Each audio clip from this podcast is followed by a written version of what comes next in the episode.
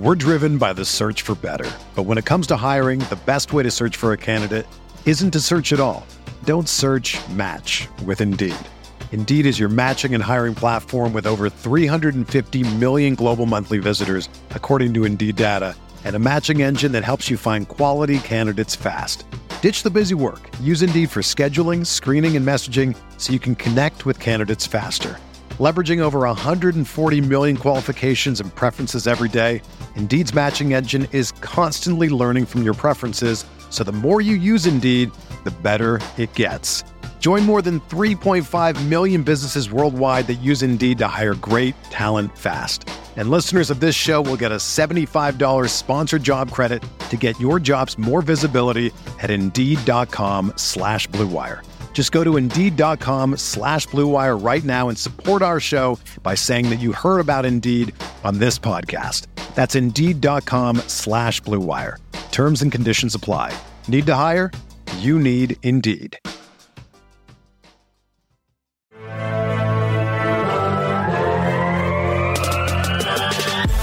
20 minutes a day, 365 days a year. Is the Pack a Day Podcast. Hello, everyone, and welcome back to another Thursday episode of the Pack a Day Podcast, wherever you may be and however you may be listening. Thank you so much for making this part of your day. My name is Nick Schmitz, and I am your host. Back again, returning for week number two. Jacob and Maggie did not fire me after one week of being back, so thank you. Uh, for, uh, not for lack of trying, but I don't make those decisions. So, oh, well, that is that is very true. I Jacob's been trying to fire me from multiple things for many years now. So, Maggie, thank you for putting up with me. Unlike Jacob, who I think just tolerates me at this point. You're welcome. So. So, all right, well, lots to talk about. Uh, we are, what, three, four days away from going to Baltimore and taking on the Ravens. And lots of good news. Green Bay, right now, they got, what, four games left? And if they win all four of those games, regardless of what the rest of the NFL does, they will be the number one seed. So that is very exciting. Thank you, LA. Very thankful for uh, for your win on Monday. Um, some key people coming back um, to practice this week. Jaire back in practice. He was back in practice last week, uh, but it seems like he's more involved now. David Bakhtiari. I know we all saw the uh, Twitter video of him uh, running out onto the field. I know that's very exciting.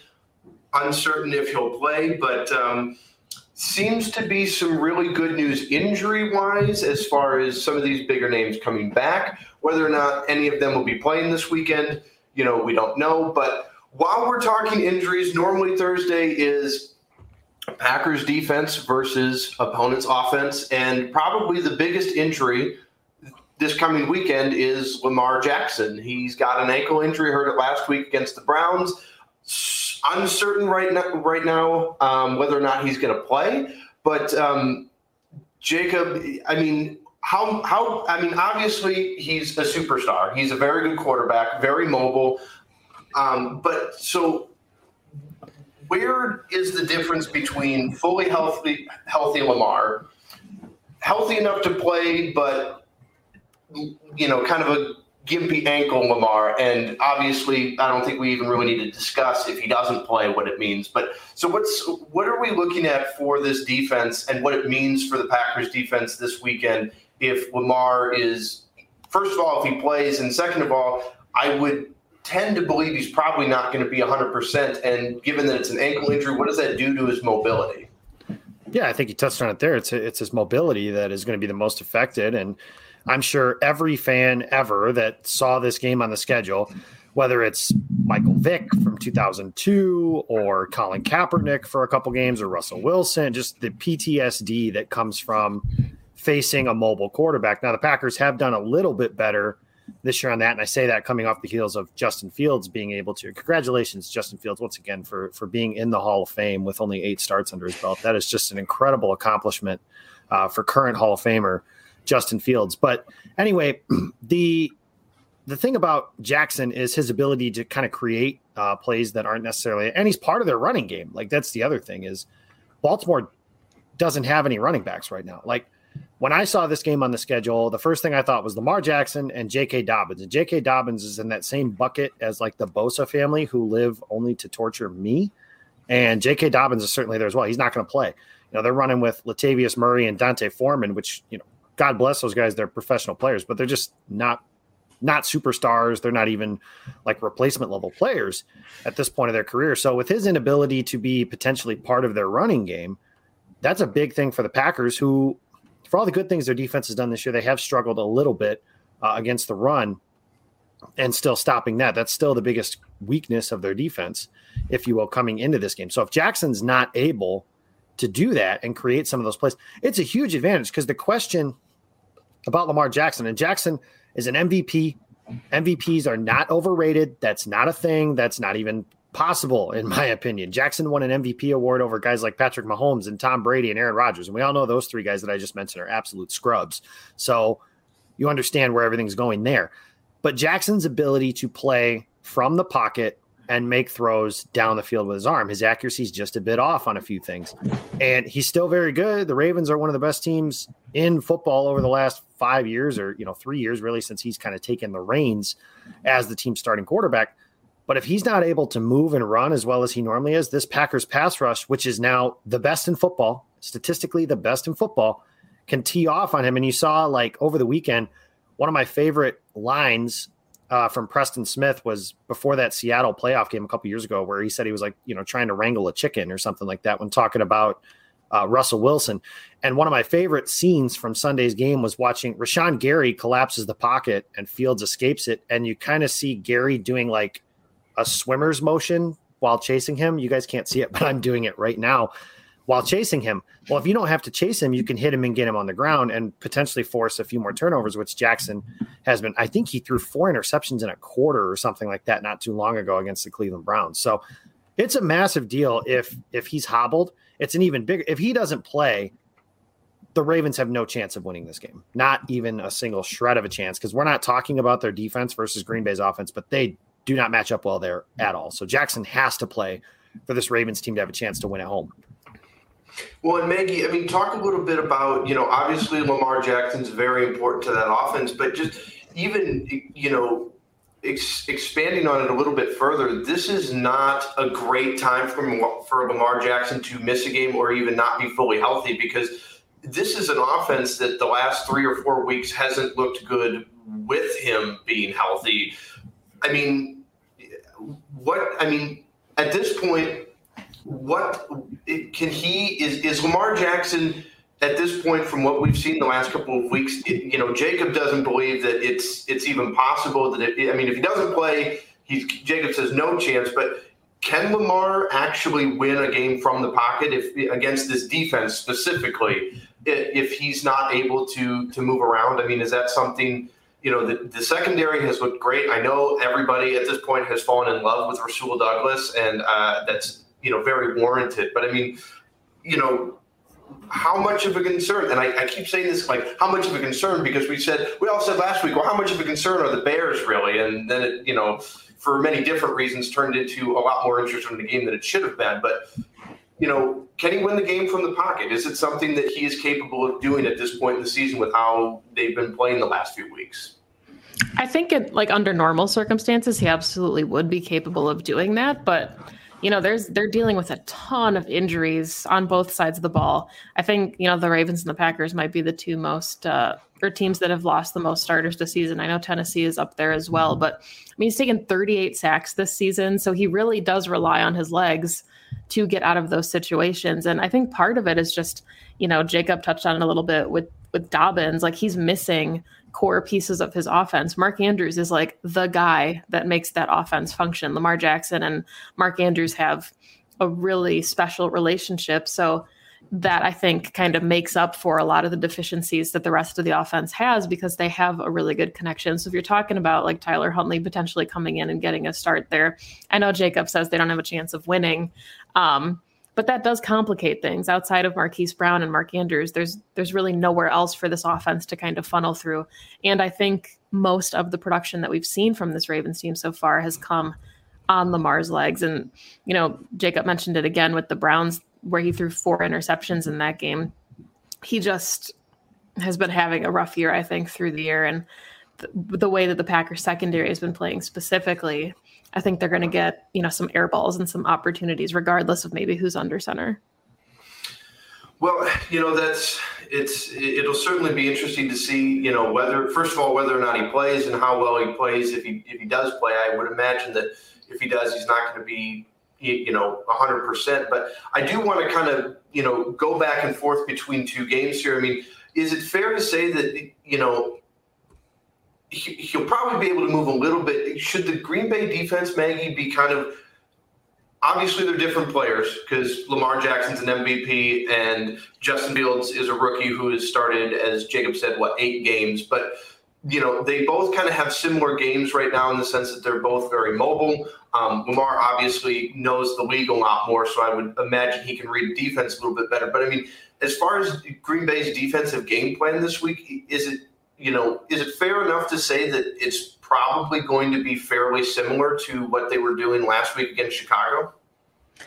Yeah, and I mean, I think kind of before the Packers bye week, we had saw them trending in the right direction as far as like containing Kyler Murray and Russell Wilson and Patrick Mahomes, and you know the defense played really well, kind of maintaining um, those gaps and staying gap sound and not giving those quarterbacks running lanes. And Justin Fields, I mean, yeah, he did make plays with his legs. I think he had like 75 yards on the ground, but it the Packers still have yet to allow a 100 yard rusher this season. I think the closest person was either Jared Goff or Taylor Heinicke, and they got like 95 yards. Which, yes, you can hear Jacob laughing at that. But I mean, I think even if Lamar does have a somewhat productive day on the ground, you know, he's absolutely right about like the the night sweats that Packers fans would get going into games against Colin Kaepernick and guys that really could use their legs. And I think what we've seen from this defense so far under Joe Barry is a lot more sound tackling, um, a lot less running lanes. And I think, you know, that kind of gap sound ability, De'Vondre Campbell in the middle of the defense makes a difference.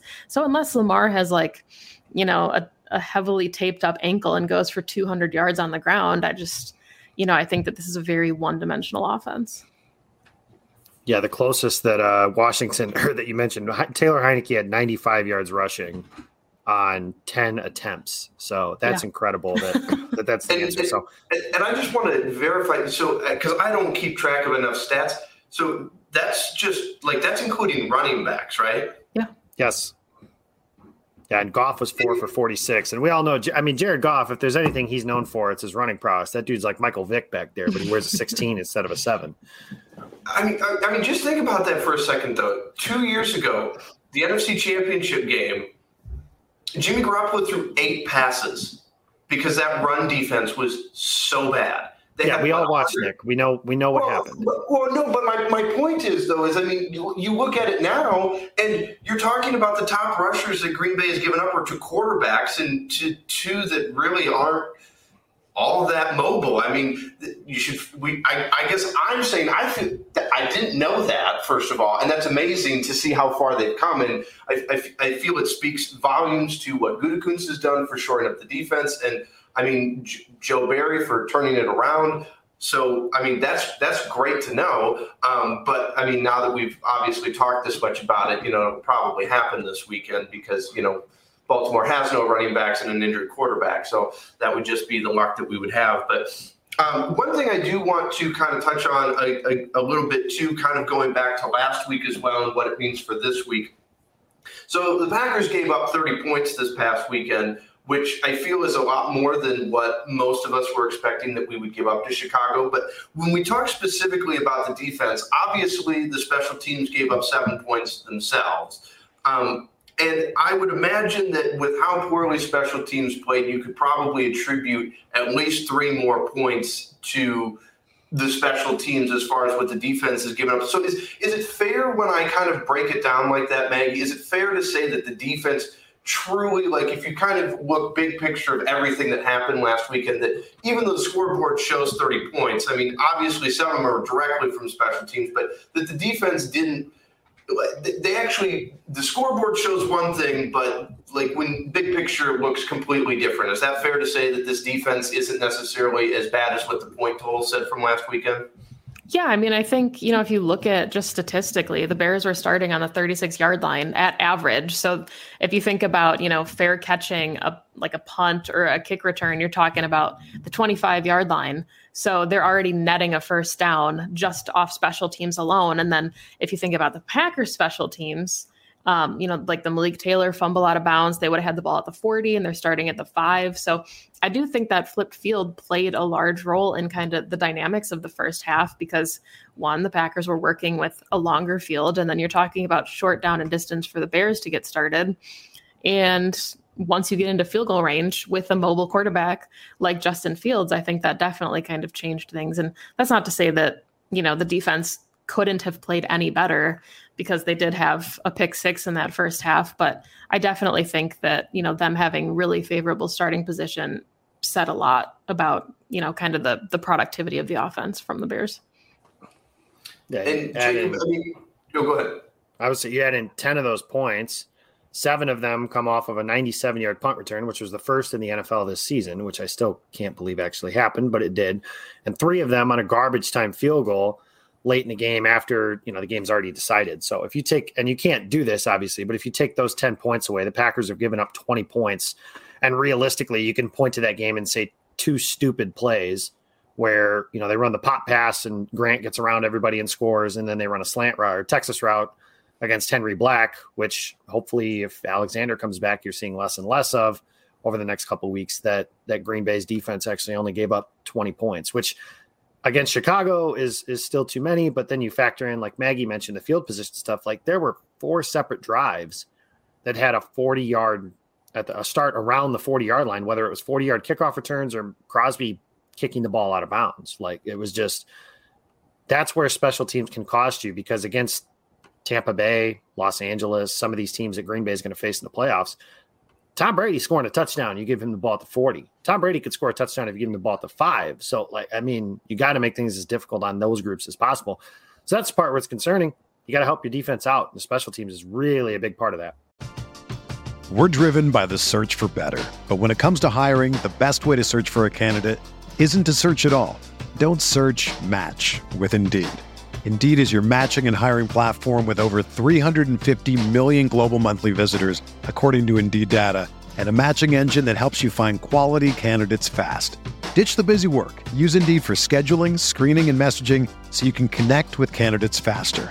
Leveraging over 140 million qualifications and preferences every day, Indeed's matching engine is constantly learning from your preferences, so the more you use Indeed, the better it gets. Join more than 3.5 million businesses worldwide that use Indeed to hire great talent fast. And listeners of this show will get a $75 sponsored job credit to get your jobs more visibility at Indeed.com slash BlueWire. Just go to Indeed.com slash BlueWire right now and support our show by saying that you heard about Indeed on this podcast. That's Indeed.com slash BlueWire. Terms and conditions apply. Need to hire? You need Indeed. It's Kaley Cuoco for Priceline. Ready to go to your happy place for a happy price? Well, why didn't you say so? Just download the Priceline app right now and save up to 60% on hotels. So, whether it's Cousin Kevin's Kazoo concert in Kansas City, go Kevin, or Becky's Bachelorette Bash in Bermuda, you never have to miss a trip ever again. So, download the Priceline app today. Your savings are waiting. Go to your happy place for a happy price.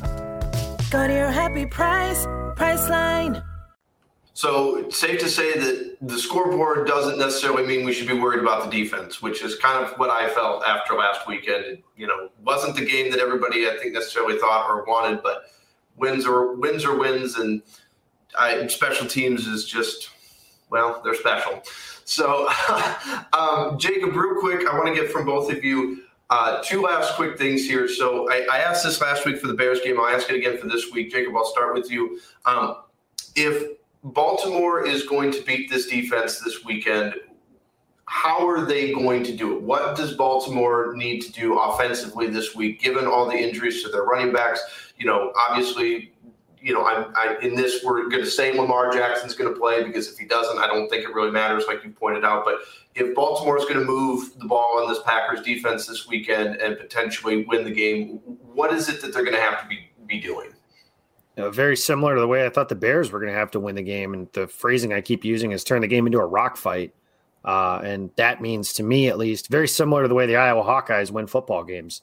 They run the ball, they get some turnovers, they make a few timely plays in the passing game, which Baltimore can do. They can run the ball enough, stay ahead of the chains, hit a couple deep balls here or there to Hollywood Brown or you know something down the seam to Mark Andrews or corner routes to Andrews.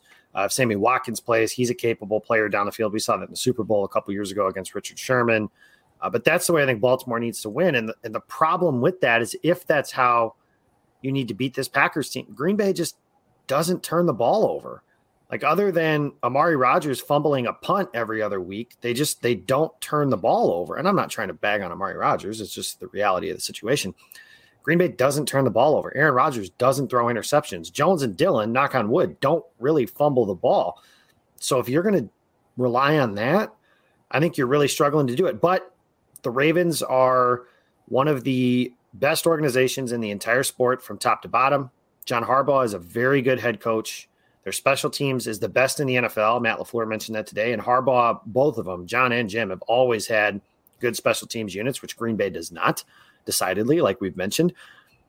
I think it's going to be one of those all hands on deck kind of things where they're trying to steal a game late. And I hate using this phrasing because it sounds disrespectful to the other team, but Green Bay kind of has to beat themselves in order – for Baltimore to win a game. And that's especially true if Lamar Jackson doesn't play. Like I said, I don't think they have a chance if Jackson doesn't play. But unless they just play New Orleans Saints week one football, then I don't think Baltimore has a shot. And I don't think they have a great shot if Lamar Jackson plays, just because if you're taking into consideration that the Ravens need to turn the Packers over, well, the Packers do a really good job of getting turnovers, and Lamar Jackson is prone to turning the ball over. So in order to do that, they're going to kind of have to not play the perfect game, but shorten the game, make a play on special teams, make a couple deep balls in the passing game, and pound the rock. But I just I, I can't picture it. Maggie, for you, I mean, do you? I, I, assume you agree with most of what Jacob said, but I mean, if Baltimore is going to, you know, move move on this defense, you know, how, how are they? What's the game plan for them? What, what's what's that going to look like? I think it's honestly going to be down in distance. The Ravens are the best team in the NFL on offense converting on fourth downs. They're at like a 70% success rate. They go for it on fourth down a lot. Um, Harbaugh's a very aggressive head coach. And I think that's a good way to trip up this Packers defense as you get them in long drives, you get them gassed, and you're able to, you know, if it's second and four, third and two. You know, if the Packers are working with really short down and distances for Baltimore, that's where I think it gets tricky because we know that John Harbaugh is the kind of coach that will go for it if he gets to like his own 40. There's just a really good chance that he's going to try to sustain those drives. I think on the flip side of that, if for whatever reason, you know, the Packers offense looks the way that they if they start the first quarter again and don't score any points like we've seen so often this season, that I think is where the Packers can get into a little bit of trouble if they're in, you know, first and second, or I should say second and third, like in really long situations without being able to sustain the drives themselves. Cause I think that's, that plays into Baltimore's favor, especially knowing if Lamar plays that he will have some running ability. Mm-hmm. That's just, it's hard. It's hard for the Packers defense to keep up with that when they're on the field for that long. All right. Well, last two things here, real quick, and then we'll wrap up. Um, so, so far this year, uh, your guys' defensive MVP for this defense. I know a lot of people saying Rasul Douglas. Um, I'm sure Jacob, you're going to make a strong case for Rashan Gary. But I mean, at this point in time, I mean, who, Jacob, do you see as the MVP for this defense that is much improved? You know, just over the last couple of years. I think the exciting part about this conversation is in previous years, it was an easy answer, right? You could say Za'Darius Smith, Jaire Alexander, and you know, you go back to 2018 and your answer is decidedly nobody because that defense was awful. But this year, there's so many potential, you know, you mentioned Rasul Douglas, Drake Campbell, Adrian Amos, Eric Stokes, if you want to go that route, you could certainly do that. Kenny Clark, but yeah, come on, man. Like the guy's one of the top guys in the league and pressuring the quarterback. He had eight pressures on Sunday night. Even if he's not sacking the quarterback, he's making an impact on a team that needed him to take that step because they've gotten 18 snaps from Za'Darius Smith. And that may be the only 18 snaps they get from him this season. Can you imagine where this Packers pass rush is if Rashan Gary is just slightly better than last year's version of Rashan Gary, where he was good but not great. This year he's great, and pressuring the quarterback to me is still uh, winning in football. Can you can you block for your passer? Can you throw the ball effectively because of that? And can you rush the opposing passer? And if you let these guys, there are so many good quarterbacks in the NFL now, especially if they're kept clean, that if you just let them sit in a pocket, they'll dot you up, pick you apart. And the Packers haven't allowed quarterbacks to do that because of guys like Rashan Gary. And a shout out to Preston Smith as well. He leads the league in pressures over the last five weeks, and they only played four games. That's crazy to me that that is the case. But he has been a monster. But Gary has been that way from the start of the season all the way till now. I think he's been their most valuable player because one of the position he plays, and two, just how productive he's been at a position that's had so much turnover. Like, imagine where this team would be if Gary's elbow injury, where Mike Smith famously drove home and said, Break my other arm, break my wrist, I'll give it to him, something like that, versus I mean, again, nothing against these guys, but like when the Packers put Tipa Galeai and Jonathan Garvin on the field, those guys just don't offer much as pass rushers. And if one of Smith or Gary goes down, those guys are starting and playing significant snaps. The Packers have needed Gary to be that guy, and he's been that guy. He is, even with a little bit of bias included, certainly, he's the MVP of this defense to me. All right, Maggie, who's your defensive MVP through what, 14, 15 weeks now?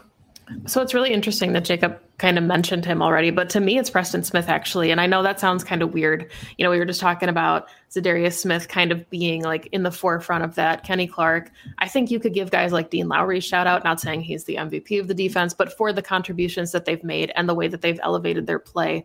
I think it says a lot that you can put most of the DBs in that conversation, not all of them, of course, but you know, with Z being gone Preston needed to have a comeback year, and we've seen that already. We, you know, he's he's got seven sacks on the season. He had four in 2020. Um, he's he's already eclipsed his quarterback hits.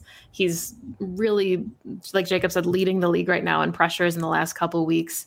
Just if he was playing at the way that, the rate that he was playing in 2020, and Rashan Gary, even if Rashan Gary is having the season that he's having, I don't think that's enough from this front. And that's kind of why you could give, you know, Kenny Clark an edge here because the the pressure on the inside has just been phenomenal. But if Rashan Gary kind of filled into that Z role and Preston had 2020 Preston season, I still think that there's some gaps in your defense. But the the fact that the edge rush has been as aggressive and as dominant as it has been, with like Jacob said, knowing that Rashan has an elbow injury, Preston missed the one game earlier in the season. I think that's huge. And I think not only you know his play on the field, but the leadership role that he's kind of taken. Aaron Rodgers is high on him. I don't think any of us kind of realized how close they were. Um, as far as even Aaron using Preston's dog for his Halloween costume photo shoot. Um, but Preston is the guy that like rallied the troops in the locker room at halftime and said that he knows the defense can be better than they are. So I think in all of those ways where we were used to seeing the Smith Bros with Z being the vocal leader and you know the sack leader and the splashy guy and Preston just kind of doing cleanup. Preston's had to take that larger role this season, and I think that he's filled into it very nicely.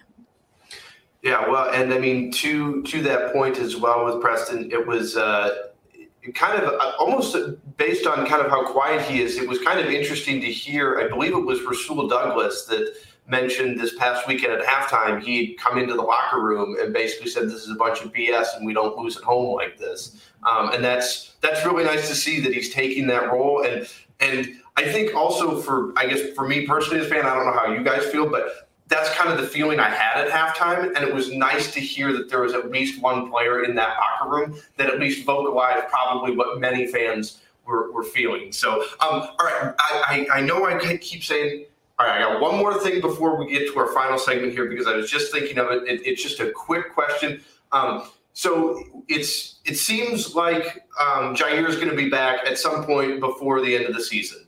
And so my question is this when Jaire comes back, which we're all hoping is sooner rather than later, what does the cornerback room look like when he returns? Because obviously he is he's the number one when he returns. And Eric Stokes has played super well this year for a rookie. Uh, he was drafted for a reason. But with Rasul Douglas playing as well as he is, you know, where does that? How does that cornerback room kind of shape out between the three of them as far as I'm sure they're all going to be playing plenty of snaps, but I mean, when you're looking at, you know, who's the two versus the three, Jacob, where, how does that shake out once Jaire comes back?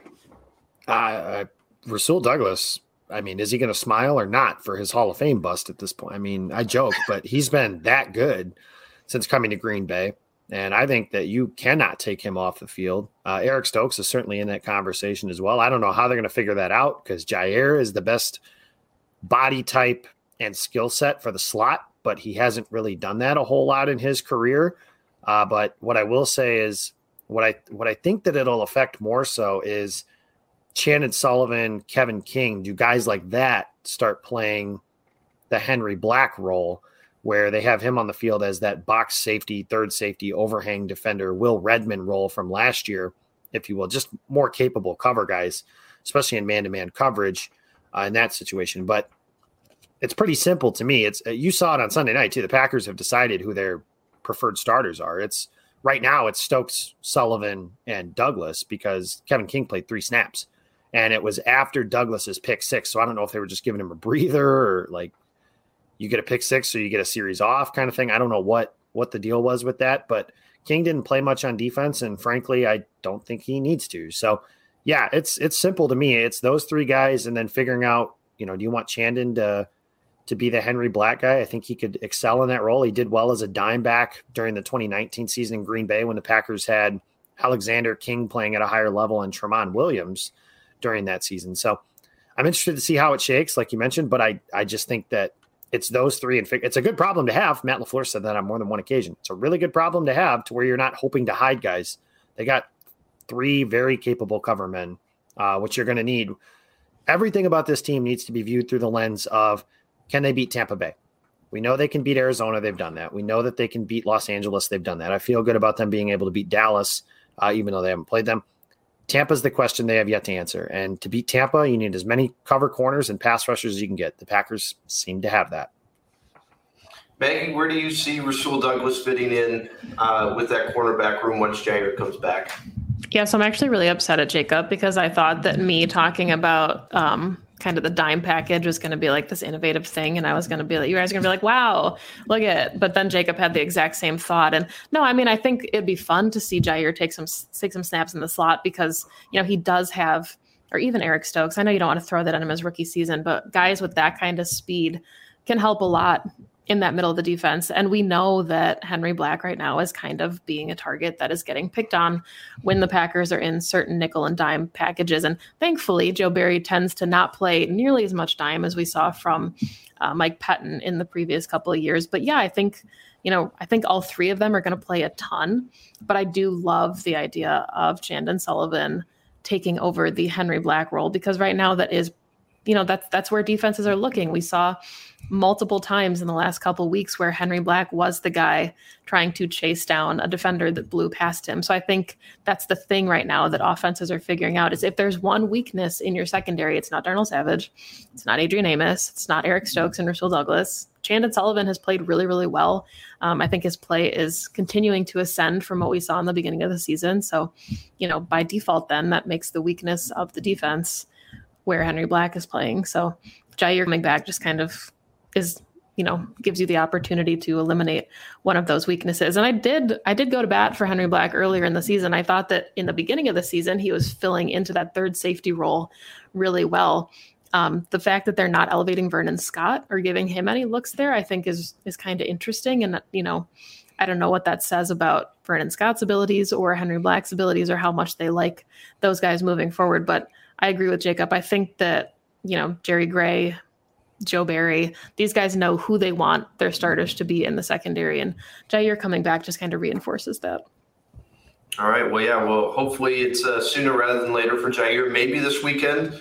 Um, maybe not. We'll see. But uh, all right. The last thing here before we wrap up, I was asked uh, last week after coming back to reintroduce this. So we did a segment, Maggie, Jacob, and I oh, what, at least two years ago it started. I feel like it started after Mason Crosby had his horrible day in Detroit and missed, what, five or six kicks. And uh, for those of you that don't know, Mason Crosby is my wife's favorite player. If you ever say anything bad about him, not that you can't, but she will be mad at you. I have on multiple occasions been threatened with my life because I have said that maybe the Packers should move on from Mason. But uh, she uh, would always say that Mason needs a hug and a puppy. And so we started this segment of what is called a hug and a puppy for whoever just really How dare you? You forgot the name of the segment. I, was, yeah, it- I, yes, it's called Green and Goldens. Thank Oh, you. green and goldens, right? That's right. I'm. Thank you, Jacob. Thank you for reminding me. Unbelievable. I didn't remind you in the text message thread that we have solely because I just wanted to assumed see. you knew. Yeah, well, Yeah, I mean, I was wrong. so I've been fired after two episodes. Got it. Hashtag Nick sucks 2021, guys.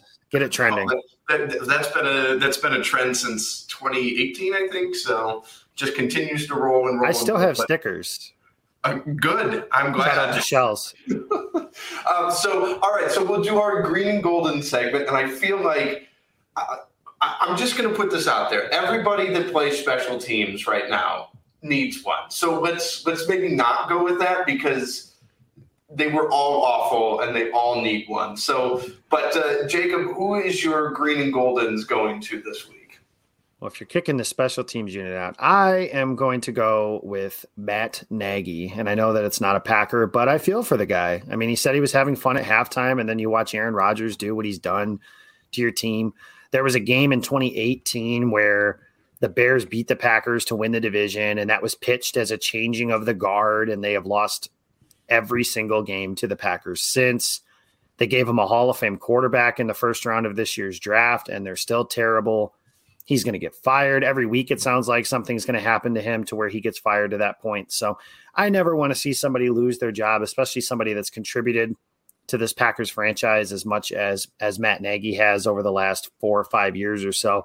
But even more so when the arrogance and audacity of that group to forget who still owns them after one measly game at Soldier Field with the worst Packers team in the last seven years. Um, I will give, I will be nice and extend a a helping hand to my Illinois brethren and say, here is a hug and a puppy for your head coach, uh, who will be the head coach here for the next few weeks. And and I'm very sorry that you guys were not smarter to become Packers fans like I was when I was a child.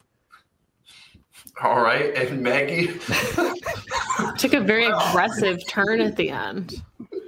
If you guys could have seen the look Maggie gave me, this needs to be a video show for that alone. Maggie, who is your hug and a puppy going to this week?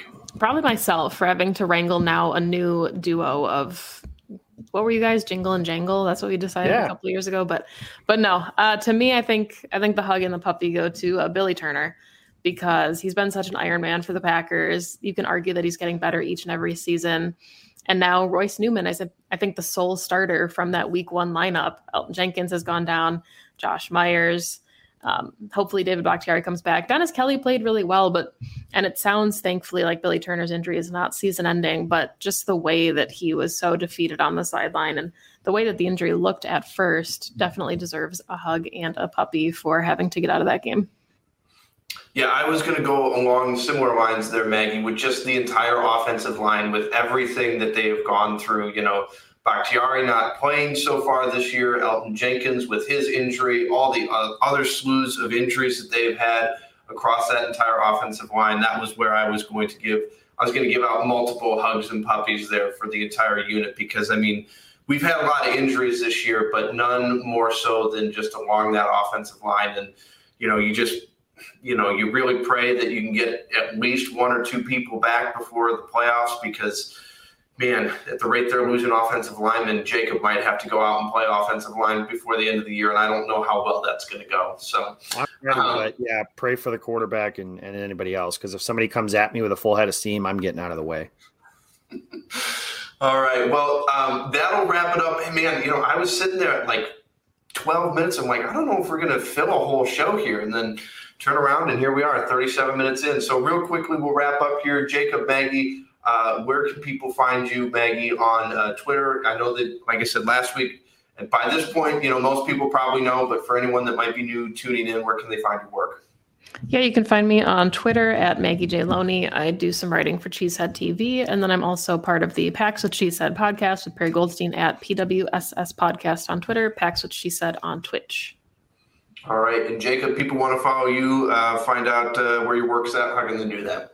Yeah, I don't know why they would, but you can follow me on Twitter. It's at Jacob Westendorf, and you can find just about I do two articles a week for Packer Report at Packer Report 66. And you can find me Game On Wisconsin at Game On WI. 1,000 YouTube subscribers as of today. So thank you if you have subscribed. If you haven't, subscribe now. You will still have a chance to win a signed jersey by Preston Smith, Maggie's defensive MVP. So who doesn't want something like that to add to their potential collection uh, for the holiday season? So yeah, check me out there. Check me out uh, my personal Twitter handle, and I'll bring you whatever it is that uh, you think that I can bring you.